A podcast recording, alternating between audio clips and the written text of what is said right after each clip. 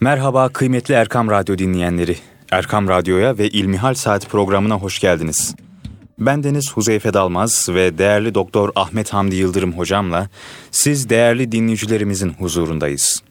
Bizlere radyoları başında eşlik eden tüm gönül dostlarımızı selamların en güzeli olan Allah'ın selamıyla selamlıyoruz. Bizlere bilgi.erkamradyo.com elektronik posta adresimizden facebook.com slash erkamradyo ve twitter.com slash erkamradyo sayfalarımızdan ulaşarak merak ettiğiniz, aklınıza takılan soruları sorabilirsiniz. Bendeniz de sizlerden gelen soruları hocama yönelterek hocamızın bilgilerinden hep birlikte istifade edeceğiz inşallah. Hocam hoş geldiniz. Hoş bulduk. Sağlığınız, sıhhatiniz iyidir inşallah hocam. Elhamdülillah. Allah razı olsun cümlemizden. Evet değerli dinleyenler bu hafta kul hakkı konusu üzerinde duracağız. Bir hafta boyunca sizlerden gelen soruları değerlendireceğiz ve programımıza sorularımızla başlayalım inşallah. Kalben değil de sözle hakkını helal eden helal etmiş olur mu diye bir sorumuz var hocam. Buyurun. Evet, elhamdülillahi rabbil alemin ve salatu ve selamu ala Resulina Muhammedin ve ala alihi ve sahbihi ecmain. Kul hakkı çok önemli bir konu. Huzeyfe kardeşim geçen hafta sevgili dinleyenlerimize bu konuyu konuşacağımızı hatırlatmıştık, söylemiştik. İsterseniz bir hadisi şerifle konumuza giriş yapalım. Hem Buyurun bu hocam. kardeşimizin sorusunu da cevaplandırmış olalım. İmam Ahmet Hasan bir isnatla Abdullah İbni Üneys radıyallahu anh'tan rivayet ediyor bu sahabe efendimiz buyuruyorlar ki Hazreti Peygamber sallallahu aleyhi ve sellem efendimizin şöyle söylediğini işittim. Allah Teala kıyamet günü bütün kullarını mahşerde toplar. Ve bu toplanma bütün kullar bu mahşer meydanına çırılçıplak sünnetsiz ve bühüm olarak gelirler. Sahabe-i kiram efendilerimiz ya Resulallah bühüm nedir diye sorarlar. Efendimiz sallallahu aleyhi ve sellem şöyle buyurur. Yani onların yanında hiçbir şey yok olarak kıyamet günü mahşere gelirler.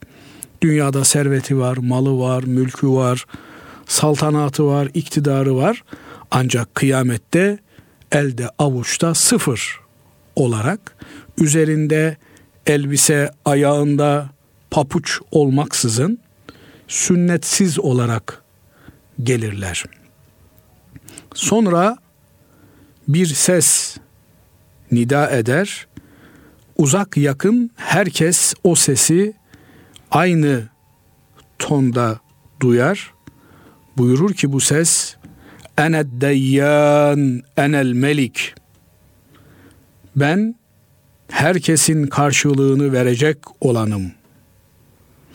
Ben burada sultanım diye Cenab-ı Allah nida eder ve peşinden şöyle buyurur. Cehennemlik olan herhangi birinin cehenneme girmesi mümkün değildir. Eğer cennet ehlinden bir alacağı varsa onu onun adına ondan alıp ona verinceye kadar cehennem ehlinden kimse cehenneme girmez buyurur. Yine aynı şekilde cehennemliklerden birinden alacağı olan cennet ehlinden bir kimse o alacağını ondan almadan cennete giremez buyrulur. Hatta bu bir tokat bile olsa. Yani kim kime bir haksızlık yapmış, zulmetmiş, hakkını yemiş ise haksız yere bir tokat atmış, bir sille atmış, canını acıtmış, canını yakmış ise o muhakkak kıyamet gününde mahşerde kısas olunacaktır. Büyük küçük ne kadar hak varsa bunların hepsi ortaya dökülecektir.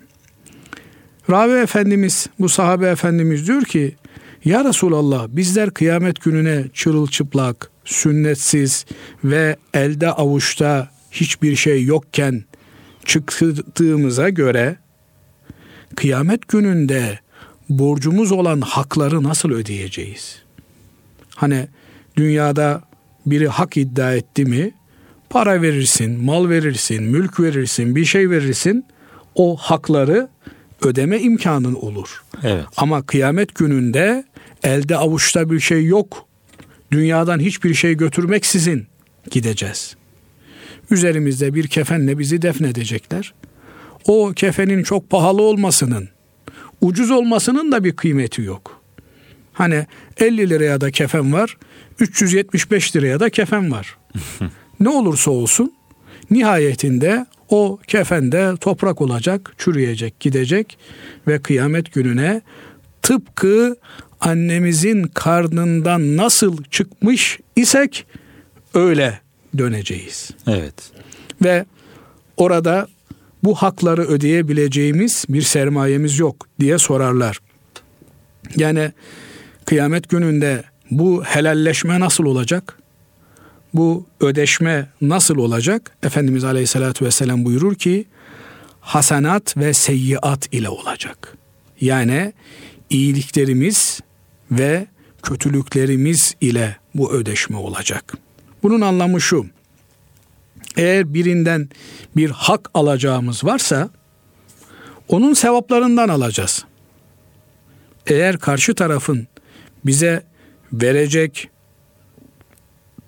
sevabı yoksa o zaman bizim günahlarımızdan alınacak, ona yüklenecek.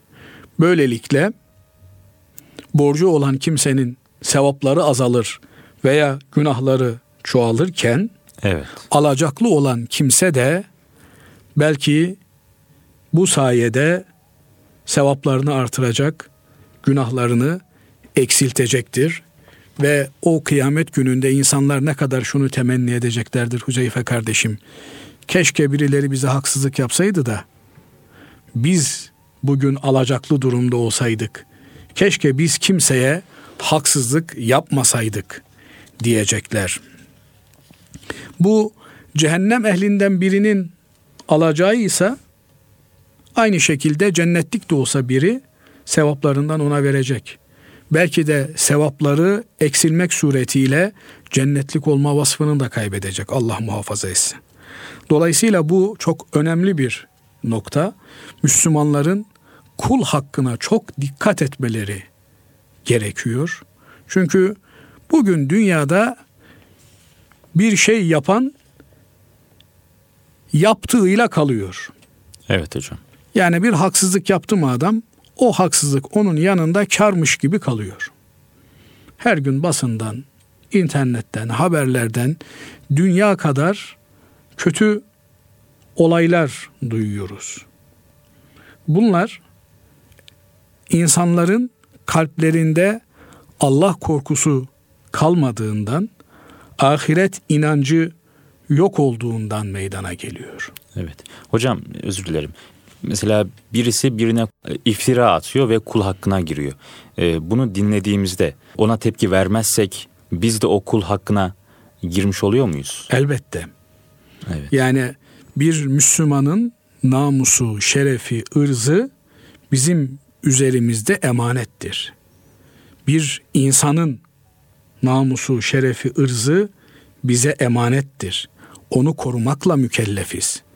Eğer bir insana karşı, bir Müslümana karşı sözlü olarak onun şerefine, namusuna, ırzına halel gelecek bir şekilde bir saldırı söz konusu ise onu müdafaa etmekle mükellefiz. Müdafaa edemiyorsak o zaman o ortamı terk etmek durumundayız.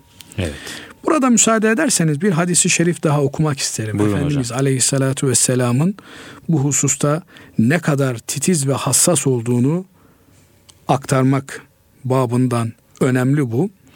Bir gün sallallahu aleyhi ve sellem Efendimiz bir hizmetlisini çağırıyor. Sesleniyor, sesleniyor. Kızcağız oyuna dalmış. Kendi meşguliyetine dalmış. Hazreti Peygamber sallallahu aleyhi ve sellem Efendimiz'e kulak vermemiş. Efendimiz birkaç defa çağırmış. Annelerimizden Ümmü Seleme radıyallahu teala anha bu hizmetliyi odalarda arayıp bulmuş ve Hazreti Peygamber Efendimizin onu çağırdığını söyleyince derhal Efendimiz Aleyhisselatü Vesselam'ın yanına koşmuş. Ya Resulallah seni hak ile gönderen Allah'a yemin ederim ki sizi işitmedim. Duymadım beni çağırdığınızı demiş. Efendimiz sallallahu aleyhi ve sellem de elinde bir mısvak biliyorsunuz mısvak Müslümanın elinden düşmez. Diş sağlığı açısından, ağız temizliği açısından mısvak çok önemli bir araçtır. Evet. Elinde mısvakı daima bulunurmuş Hazreti Peygamber Efendimizin. Elindeki mısvakı göstererek, mısvak nedir? Yani kalem kadar özel bir ağacın bir dalıdır. Elimizdeki bir kurşun kalemi düşünün. Onu göstererek buyurmuş ki Hazreti Peygamber sallallahu aleyhi ve sellem Efendimiz şayet kıyamet günü kısas endişem olmasaydı şu mısvakla sana vururdum demiş. Yani mısvağın vurmasından ne olur? Şakalaşmak için dokunmak gibi bir şey. Evet. Ama ondan bile Hazreti Peygamber Efendimiz endişe duyuyor. Çünkü kıyamet günü kısaslaşma var. Niye? Yani kim birine bir haksızlık yapmışsa o haksızlık ondan ödettirilecek. Orada çok basit bir sebepten dolayı bekleme ve hesaba çekilme korkusu var. Şuna benzetebiliriz Uzeyfe kardeşim. Hacca gidiyorsunuz, kolu komşuyla helalleşmişsiniz, her türlü hazırlığınızı yapmışsınız. Efendim işte milyonlarca insan içerisinden kura çıkmış size. Büyük bir telaşınız, hengameniz var. İhramınızı giymişsiniz. Tam pasaport kontrolden geçeceksiniz. Bir de 50 lira vergi borcunuz çıkıyor. Gidemezsiniz diyorlar. Yahu nasıl gidemem? Efendim 50 lira vergi borcunuz var sizin. Yahu kardeşim 500 lira ödeyeyim. Bırakın beni geçeyim. Yok. O 50 liraya gideceksin. İşte ilgili vergi dairesine yatıracaksın. Yani neye yanarsınız? 50 lira gibi bir meblağdan dolayı hacca gidemediğinize mi yanarsınız? Ya üzerine 500 lira vereyim, 5000 lira vereyim yeter ki beni bırakın ama oradaki memurun da yapacak bir şey yok. Evet. Dolayısıyla hakkın küçüğü büyüğü yok. Orada hesaba oturdu mu bir insan Allah muhafaza etsin zaten olan olmuş demektir. Bu yüzden çok dikkatli olmak gerekiyor. Yine e, İmam Ahmet bir rivayet naklediyor Hazreti Ayşe validemizden radıyallahu teala anha. O da Efendimiz sallallahu aleyhi ve sellem'den buyurmuş ki sallallahu aleyhi ve sellem Efendimiz üç türlü divan var. Yani üç türlü muhasebe kaydı var. Bunlardan bir tanesinde olanları Allah Teala kesinlikle affetmiyor. Bir hesap kaydında olanlarla da Allah Teala hiç ilgilenmiyor. Bir tür kayıt defterinde olanlardan da Cenab-ı Allah hiçbir şeyi geriye bırakmıyor, terk etmiyor. Ve sonra Hazreti Peygamber sallallahu aleyhi ve sellem Efendimiz bu divanları, bu kayıt defterlerini açıklıyor. Buyuruyor ki Cenab-ı Allah'ın kesinlikle affetmeyeceği günah Allah'a şirk koşulmasıdır. Bunu Cenab-ı Allah kesinlikle affetmiyor. Şirk en büyük zulüm olarak nitelendiriliyor Kur'an-ı Kerim'de ve Cenab-ı Allah Allah şirk dışında dilediği kimsenin dilediği günahlarını affeder diye vaat ediyor. Ama şirk asla affedilmeyecek bir günah. Diğer bir muhasebe defteri, kayıt defteri divanda ise kişinin kendisiyle Rabbi arasındaki günahları. Yani bir gün oruç tutamamış, namaz kılamamış.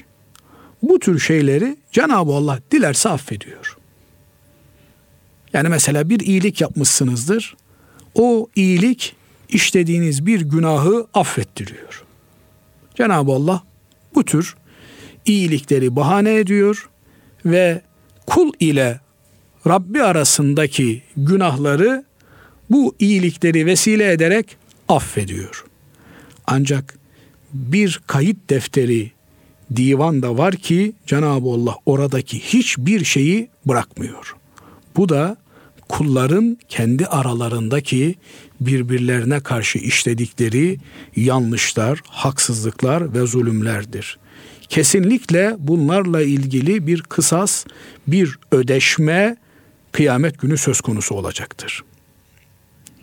Ve eğer bu ödeşme esnasında, bu hesaplaşma esnasında hesabımızı kapatabilirsek ne ala.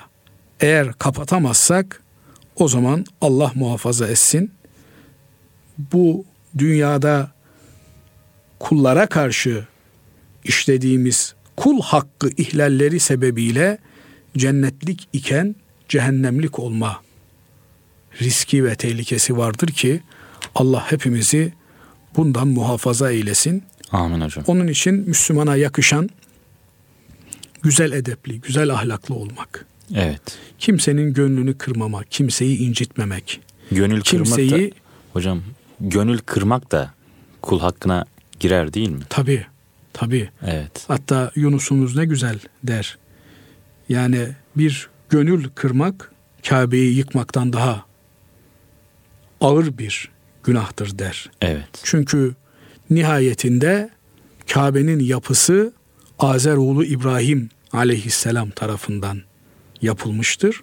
Ama insan, insan gönlü alemlerin Rabbi olan Allah Teala'nın yapısıdır. Allah'ın yapısını kırmak mı yoksa bir insan eliyle yapılmış olan bir yapıyı mı kırmak daha tehlikelidir der. Elbette Kabe-i Muazzama bizim için önemli şairden saygı gösterilmesi, tazim edilmesi gereken bir hürmeti olan yerdir. Evet. Semboldür. Bu yönüyle zaten Yunus da benzetme yapar. Yani ne kadar büyük bir cinayet olur değil mi? Kabe'nin kutsiyetine uzanacak el. Aynı şekilde bir müminin gönlünü kırmak da çok e, tehlikeli ve vahim sonuçlar doğurabilir. Bu yüzden Müslüman müsamahakar olmalıdır. Yani Ahmet İbni Hanbel'den hatırladığım kadarıyla bir söz nakledilir. Der ki ben bütün Müslümanlara hakkımı helal ettim der. Hiçbir Müslümana karşı bir hak iddiam yoktur der. Niye diye sorduklarında şu cevabı verir. Hiçbir Müslümanın benden sebep azap görmesine gönlüm razı olmaz der. Yani dolayısıyla eğer e, sorunuzda sorduğunuz hususa dönecek olursak Huzeyfe evet, kardeşim. Yani bir Müslüman hakkını helal ediyor ama gönülden helal etmiyor. Diliyle helal ediyor. Gönülden helal etmek lazım. Hakikaten yani hepimiz beşeriz, yanlış yapabiliriz. Yanlış yapmadığını kim iddia edebilir? Her an bir yanlışın, bir hatanın içerisinde olabiliriz. Dolayısıyla bağışlayıcı olmak lazım. Zira hadis-i şerifte Hazreti Peygamber sallallahu aleyhi ve sellem Efendimiz'den naklediliyor ki İsmah yusmahlek sen bağışla, müsamaha et. Sana da müsamaha edilsin. Çünkü Cenab-ı Allah kıyamet gününde öyle e, helalleşme sahneleri olacak ki adam ben hakkımı helal etmiyorum diyecek. Cenab-ı Allah da buyuracak ki ben sana karşılığında cenneti veriyorum. E ne yapacaksın? Evet. Orada mecburen helal ediyorum ya Rabbi diyerek cenneti kazanmanın yoluna gidecek bir Müslüman. İşte o günü hatırlayarak, o e, dehşetli hengameyi hatırlayarak oraya bir hesap kitap bırakmamak lazım. Yine bir hadis-i şerifte de Efendimiz irhamu turhamu vagfiru yughfer leküm yani merhamet edin, merhamet bulursunuz. Bağışlayın, siz de bağışlanırsınız. Biliyorsunuz aklıma gelmişken. Buyurun hocam. Huzeyfe kardeşim. Hazreti Ebu Bekir Efendimiz radıyallahu an Ebu Bekir Sıddık Efendimiz o büyük insan akrabalarına çok yardım eden, bütün Müslümanlara, müminlere yardım eden, onlarca köleyi kendi parasıyla satın alıp azat etmiş olan büyük bir insan. Öyle ki Hazreti Peygamber sallallahu aleyhi ve sellem Efendimiz onun hakkında buyuruyor ki Ebu Bekir'in imanı terazinin bir kefesine konsa, ümmetimin diğer fertlerinin imanı diğer kefesine konsa, Ebu Bekir'in imanı ağır basar diyor. Öyle bir iman. Onun çok muhtereme kerimesi Hazreti Ayşe validemiz radıyallahu teala anha Hazreti Peygamber sallallahu aleyhi ve sellem Efendimizin de muhtereme hanımları müminlerin annesi hakkında biliyorsunuz bir iftira kampanyası Evet. Tarihte bir dönem yaşanıyor. Hazreti Peygamber Efendimiz bundan çok rahatsız oluyor. Hazreti Ayşe validemiz bir tap düşüyor. Yani Hatta onun, Efendimizin tavırları değişiyor. Yani çok Taki hazin, ayet, çok yani, hazin bir tablo. Evet. Detaylarına e, girip de e, bir sü edep işlemekten endişe ederiz. Evet. Bu esnada Hazreti Ebu Bekir Efendimizin yardım ettiği bir takım akrabalarından da kimseler bu iftira kampanyasını körükler görünüyorlar. Evet. Buna çok içerleniyor Hazreti Ebu Bekir Efendimiz. Ve Hazreti Ayşe validemizin ak, pak, tertemiz olduğu yedi kat semanın üzerinden ayetlerle tescillenince bu olayın vehameti ve şiddetinden vallahi diyor onlara artık yardım yapmayacağım diyor. Cenab-ı Allah ayetlerini indiriyor ve buyuruyor ki Allah'ın adını iyilik yapmamak üzere kullanmayınız diyor. Yani iyilik yapmayacağınıza dair yemin etmeyiniz diyor. Allah'ın sizi bağışlamasını istemez misiniz diyor. Evet. Bu esnada Hazreti Ebu Bekir Efendimiz gözleri dolarak vallahi Allah'ın beni bağışlamasını ben çok severim, çok arzu ederim diyor. Demek ki yani imanı bütün ümmeti Muhammed'in imanına ağır basacak kadar büyük bir insan olan Ebu Bekir Sıddık Efendimiz Allah'ın merhametine ihtiyacını arz ediyor ve eskisinde olduğu gibi onlara yardım edeceğine yeter ki Cenab-ı Allah'ın mağfireti söz konusu olsun. Binaenaleyh elbette birileri bize karşı yanlış yapabilir. Bir kırıcı söz söyleyebilir. Ancak bunu büyütmemek lazım. Bunu çok fazla mevzu etmemek lazım. Yani biz başkalarına yaptığımız bir haksızlık varsa onu mühim görmeliyiz, büyütmeliyiz ve onun telafisi cihetine gitmeliyiz. Ama bize yapılanları da bağışlamalı ve unutmalıyız. Şunu hatırdan çıkartmamak gerekir ki ne kadar haklı olursanız olun mahkeme kapısında beklemek hiç akıl kârı bir şey değil. Herkes cennete gitmiş, sefasını sürüyor. Sen mahkeme kapısında bekliyorsun. Orada dava görülecek. Bu arada çok özür dileyerek müsaadeniz olursa bir hatıramı paylaşmak isterim. Buyurun hocam lütfen. Mısır'da okuduğumuz günlerde e, işte namazları camide kılmaya gayret ediyoruz. Bir yatsı namazı namazımızı kılmışız. Çıkışta bakıyorum tarıyorum ayakkabılarım yok. Sonradan bütün cemaat çıkınca anlaşıldı ki biri ayakkabılarımızı giymiş gitmiş. Orada terlik merlik neyse onlarla e, eve gittik. Evde beraber kaldığımız arkadaşlardan müzip olan bir abimiz de sen milletin ayaklarına bak illa ki o ayakkabıyı bulursun diye de böyle e, bana telkinde bulunuyor.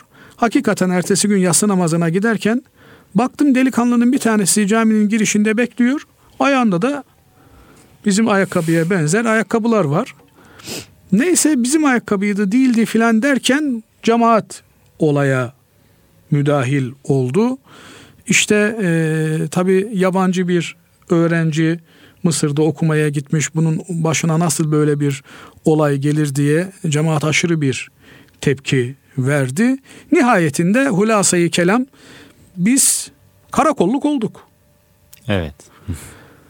Çok da e, yerel dili de bilmiyorum. Yani meramımızı nasıl anlatacağız onu da pek bilmiyorum. Karakol dedi ki bu dedi bizim işimiz değil dedi bu hırsızlık masasının işi dedi. İş daha da büyüdü. Sonra hiç unutmuyorum yani e, ilk defa ve inşallah da son defa olur kimsenin de başına böyle bir hadise gelmez. Hırsızlık masasına bizi götürdüler. Kahire Merkez Hırsızlık Masası nedir efendim? Bir ayakkabı hadisesi. Adamcağız anlayabildiğim kadarıyla çok da iyi anladığımı da söyleyemem. Bunun için mi buraya geldiniz dedi. Orada e, İzmir'de konsoloslukta çalışmış bir Mısırlı Türkçe de biliyor. O işte izah etmeye çalıştı. Ya işte bu delikanlı bir daha böyle kötü bir işi yapmasın diye ona bir ibret olsun diye biz buraya geldik ama yani adamın o sözü benim başımdan aşağı kaynar sular gibi döküldü. Yani bunun için mi buraya geldiniz? Şimdi düşünsenize yani kıyamette çok böyle eften püften işte silgini almış da senden izinsiz yanlış yazdığı bir yazıyı silmiş. Efendim sen nasıl benim silgimi alırsın? Sana hakkımı helal etmiyorum. E, etme o öbür tarafta uğraşır, uğraşır dururuz. Yani orada da e, herkes işine gücüne bakarken bu Hacı Efendi'nin 50 liralık vergi borcundan dolayı e, pasaport kontrolde takılması gibi e, kardeşim bir dakika sen hak etme, hakkını helal etmemiştin dünyada bunun hesabı burada görülecek. Evet. Yani çok e, hoş bir manzara değil. Onun için e, mümkün mertebe bu dünyada işimizi gücümüzü bitirip öbür tarafa kimsenin hakkına bulaşmadan bizim hakkımıza bulaşılmışsa da onu da affederek gitmek lazım. Evet. Dolayısıyla bu kardeşimize de şunu söylemek lazım. Yani lafla değil gerçekten gönülden hakkını helal etsin. Kendi de kurtarsın. Ondan sebepte bir Müslüman hesap vermek zorunda kalmasın. Evet. Değerli dinleyenler, Erkam Radyo'da ben Deniz Huzeyfe Dalmaz ve değerli Doktor Ahmet Hamdi Yıldırım hocamla İlmihal Saat programımıza devam ediyoruz. Evet bu hafta kul hakkını konuşuyoruz. Ee, inşallah sizlerden gelen sorularla devam edelim İlmihal Saat programımıza. Cenab-ı Allah hangi tür kul haklarını affeder diye bir sorumuz var hocam. Bu soruyla devam edelim isterseniz. Evet, güzel bir e, soru. Ee, şimdi Huzeyfe kardeşim, Cenab-ı Allah e, kıyamet gününde Hazreti Peygamber sallallahu aleyhi ve sellem Efendimizin hadislerinden öğrendiğimiz kadarıyla buyuracak ki Ey insanlar Allah'tan korkun. Aranızdaki husumetleri, aranızdaki meseleleri halledin. Cenab-ı Allah müminlerin arasını kıyamet gününde sulh ile bulacak. Yani onların aralarındaki davaları, husumetleri anlaşma yoluyla çözecek. Şöyle ki zulüm görmüş olan, haksızlık görmüş olan kimsenin kalbine Cenab-ı Allah affı ilham edecek. Ama bu ne tür haksızlıklar için geçerli? Diğer taraftan şunu da söyledik geçen hafta hatırlayabildiğim kadarıyla şehadet peygamberlikten sonraki en büyük mertebe Allah yolunda bir insanın canını vermesi, şehit olması. Ancak böyleyken kul hakkı şehitliğin ödeyebileceği bir mesele değil. Bütün günahları affolunmasına rağmen şehitlik bunun dışında kalıyor. Peki bu durumda haklı olarak bu kardeşimiz de soruyor ne tür kul hakları af kapsamına girebilecek olan haklardır. Bu hususta Efendimiz Aleyhisselatü Vesselam'ın bir hadisi şerifini naklediyor kitaplarımız. Sehl bin Sa'd Hazretleri Efendimiz Aleyhisselatü Vesselam'dan naklediyor. Buyuruyor ki Efendimiz Felâsetun yakdillahu anhum yevmel kıyame Üç sınıf insan vardır ki Cenab-ı Allah bunların borcunu kıyamet günü öder.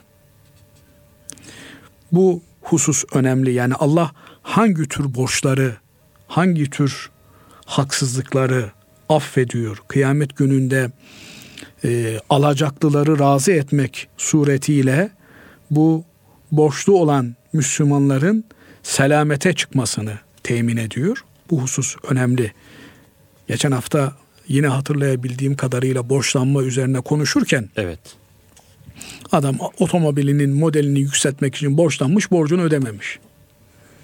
Yani bu da bir borç. Kıyamet gününde bunun da hesabı var. Bir de bu hadis-i şerifte zikredilen kimseler var. Buyuruyor ki Hazreti Peygamber Efendimiz bir Müslüman düşünün ki Müslümanların selameti açısından düşmana karşı savaşma mecburiyeti hasıl olmuş. Ancak bu savaşta kullanabileceği alet ve edevatı yok. Birinden borçlanmış, silah satın almış ve bu aldığı silahla da Allah yolunda cihad etmiş. Şehit düşmüş. Evet. Ve şehit düştüğü için de borcunu ödeme imkanı bulamamış. Cenab-ı Allah kıyamet günü onun borcunu bizzat kendisi öder. Nasıl öder? E Cenab-ı Allah her şeyin sahibi. Enet deyyan diyor. Enel melik diyor. Burada iktidar benim, mülk bana ait. Burada her şeyin sahibi benim. Dolayısıyla o gün kullar ne istiyorlar? Cehennemden kurtulmak, cennete gitmek istiyorlar. Cennetin sahibi de o, cehennemin sahibi de o. Dolayısıyla alacaklı olan kulunu affetme karşılığında Cenab-ı Allah o kulunun borcunu ödüyor. Birincisi Müslümanların haremi namusuna bir tehlike söz konusu olduğunda, seferberlik ilan edildiğinde, savaşa katılmak için elinde avucunda bir şey yok, borçlanıyor, silah alıyor veya savaş alet ve edevatını alıyor. Şehit düştüğü için bunları ödeme imkanı bulamadığından kıyamet gününde alacaklılar kapıya dayandığında Allah Teala o borcu o şehidin adına ödüyor. İkincisi bir Müslüman Müslüman bir kardeşi ölüyor. Bakın burada Hazreti Peygamber sallallahu aleyhi ve sellem Efendimiz zaruret noktalarını da ortaya koyuyor. Evet hocam. Müslüman bir kardeşi yanında ölüyor. O Müslümana alabilecek kefeni yok. Yani elinde imkan yok, parası yok. O Müslümana öldükten sonra kefenleyip defnedebileceği imkanı yok. Borç alıyor. O borçla beraber kefen satın alıyor. Ancak onun parasını ödeme imkanı bulamadan o da vefat ediyor. Yani kefen borcunu da Cenab-ı Allah öder diyor Hazreti Peygamber sallallahu aleyhi ve sellem Efendimiz. Evet hocam. Üçüncüsü de bir Müslüman düşünün, bir genç düşünün zinaya düşme tehlikesi günahıyla karşı karşıya artık bekarlık canına tak etmiş, borç alıyor, evleniyor ancak o düğün masrafını, mehir masrafını ödeme imkanı bulamadan ölüyor. Cenab-ı Allah bu kulunun da kıyamet gününde borcunu ödüyor. Yani buradan bu üç sınıf insan bir tanesi Allah yolunda cihad etmek için savaş malzemeleri satın almış. İkincisi bir Müslümanın ölümü durumunda onu kefenleyip defnedecek mali imkanları olmadığı için borç almış. Üçüncü kimse de evlenecek ama elinde avucunda bir şey yok. Bekarlıkta canına tak etmiş.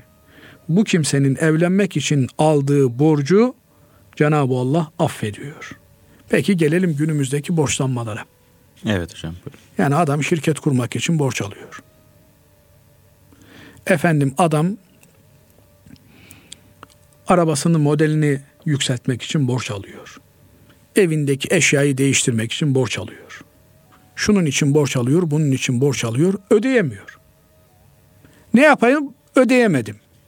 Ya senin zaten borç alman caiz değildi ki. Yani ödemeyi bırak. Ödesen bile sen bunlar için borç alman caiz mi? İhtiyacı olmadığı bir şeye bir şey için borç alıyorsa Ha bir de Elbette bunun değildir. bunun sebebi ne? E, şirket kurmak için borç alınır mı? Şirket kurmak için sermayesi olan bir Müslüman bulursan onunla beraber ortak iş yaparsın. Ama maalesef bu son dönemde sadece ben kazanayım, ben daha fazla kazanayım hastalığı içimize yerleştiği için daha fazla kazanayım derken maalesef daha fazla batırıyoruz çoğumuz. Cenab-ı Allah'a sığınırız bu tür dünyevi hastalıkların şerrinden. Evet hocam. Evet diğer bir sorumuz hocam. Başkasının malından göz hakkı diye bir şey alınıp yenilebilir mi? Veya kullanılabilir mi de diyebiliriz. Hayır.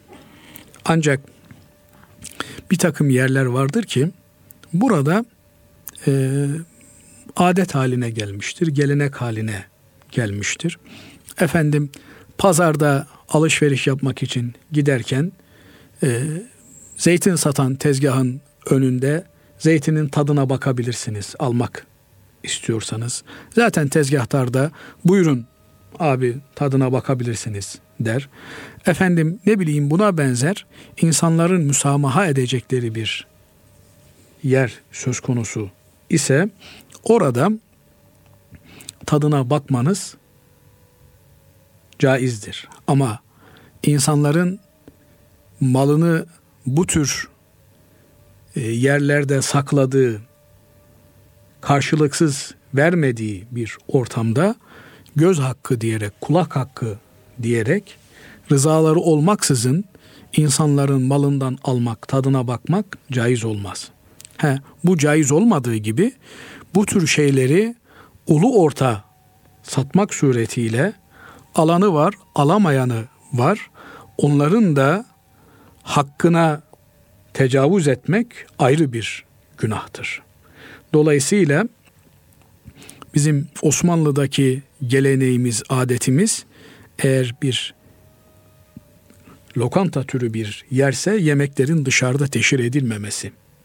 Alma imkanı olmayan insanların gözünün önünde onları teşhir edip de onlara vermemek o da ayrı bir hak sebebidir. Hatta Maliki mezhebinden bir fetva hatırlıyorum. Diyor ki bu çok önemli bir meseledir. Kul hakkı noktasında önemli bir mesele. Evet hocam. Bunu da yeri gelmişken zikredelim.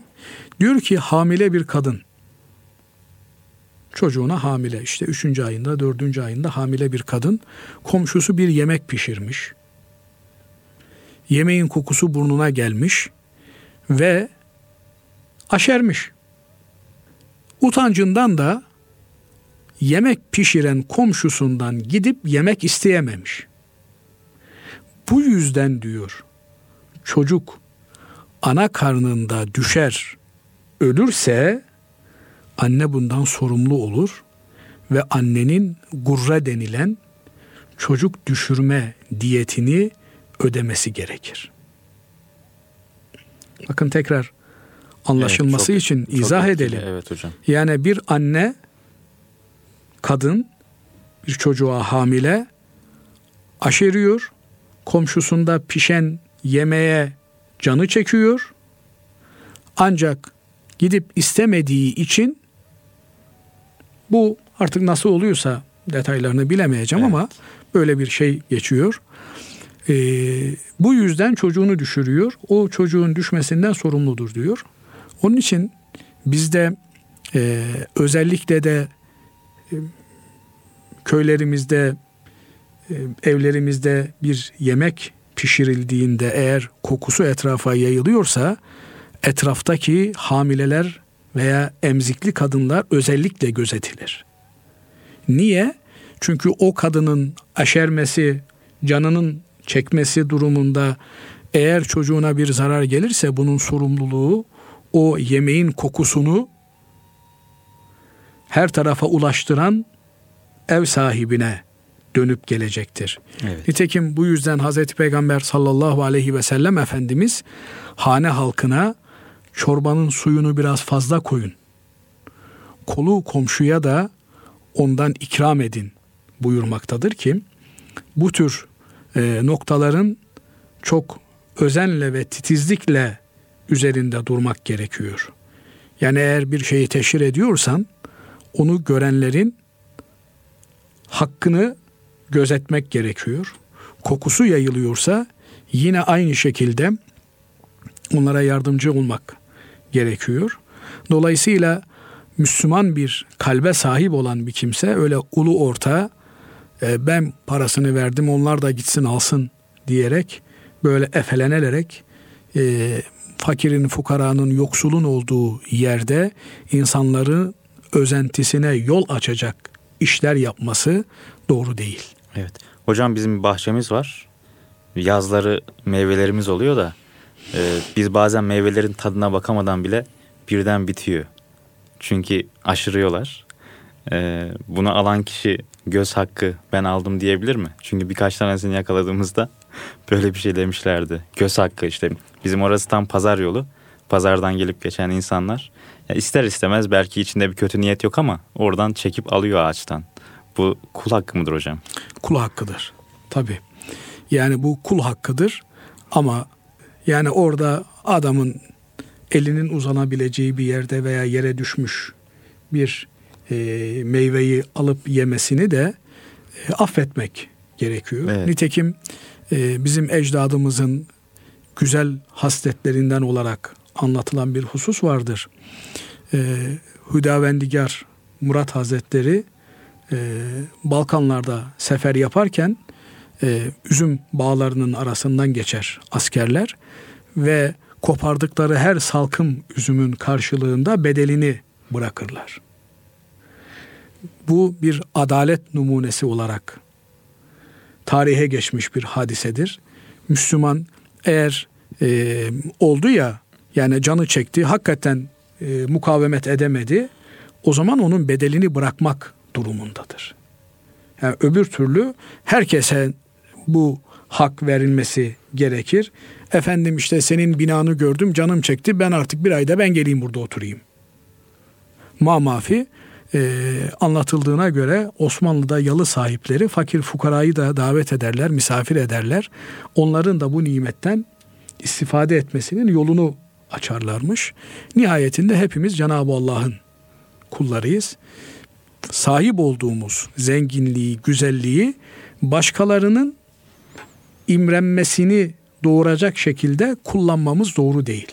Evet hocam. Eğer böyle bir şey söz konusu oluyorsa onları da o nimete ortak etmek gerekir. Bu mal sahibi açısından böyle iken karşıdaki kişi açısından da bedelini ödemeden hiçbir şeye tenezzül etmemek gerekir. Ama ölüm raddesine gelmişse ki kitaplarımız onu açıkça belirtirler. Yani adam ölmek üzere o zaman alıp yiyebilir. Fakat eğer imkanı varsa bedelini bırakmakla mükelleftir yine. Evet. Evet. Hocam çok teşekkür ediyoruz. Ben Bu teşekkür haftada ederim. programımızın sonuna geldik. Evet değerli dinleyenler ben Deniz Huzeyfe Dalmaz ve değerli Doktor Ahmet Hamdi Yıldırım hocamla bugünkü İlmihal Saat programının da sonuna geldik. Bizler her çarşamba sabahında saatlerimiz 09.10'u gösterdiğinde buradayız. Bizlere ulaştırmak istediğiniz sorularınız olursa bilgi.erkamradyo.com elektronik posta adresimizden facebook.com slash erkamradyo ve twitter.com slash erkamradyo sayfalarımızdan ulaşabilirsiniz. Bir sonraki programda yeniden buluşmak ümidiyle hoşçakalın Allah'a emanet olun.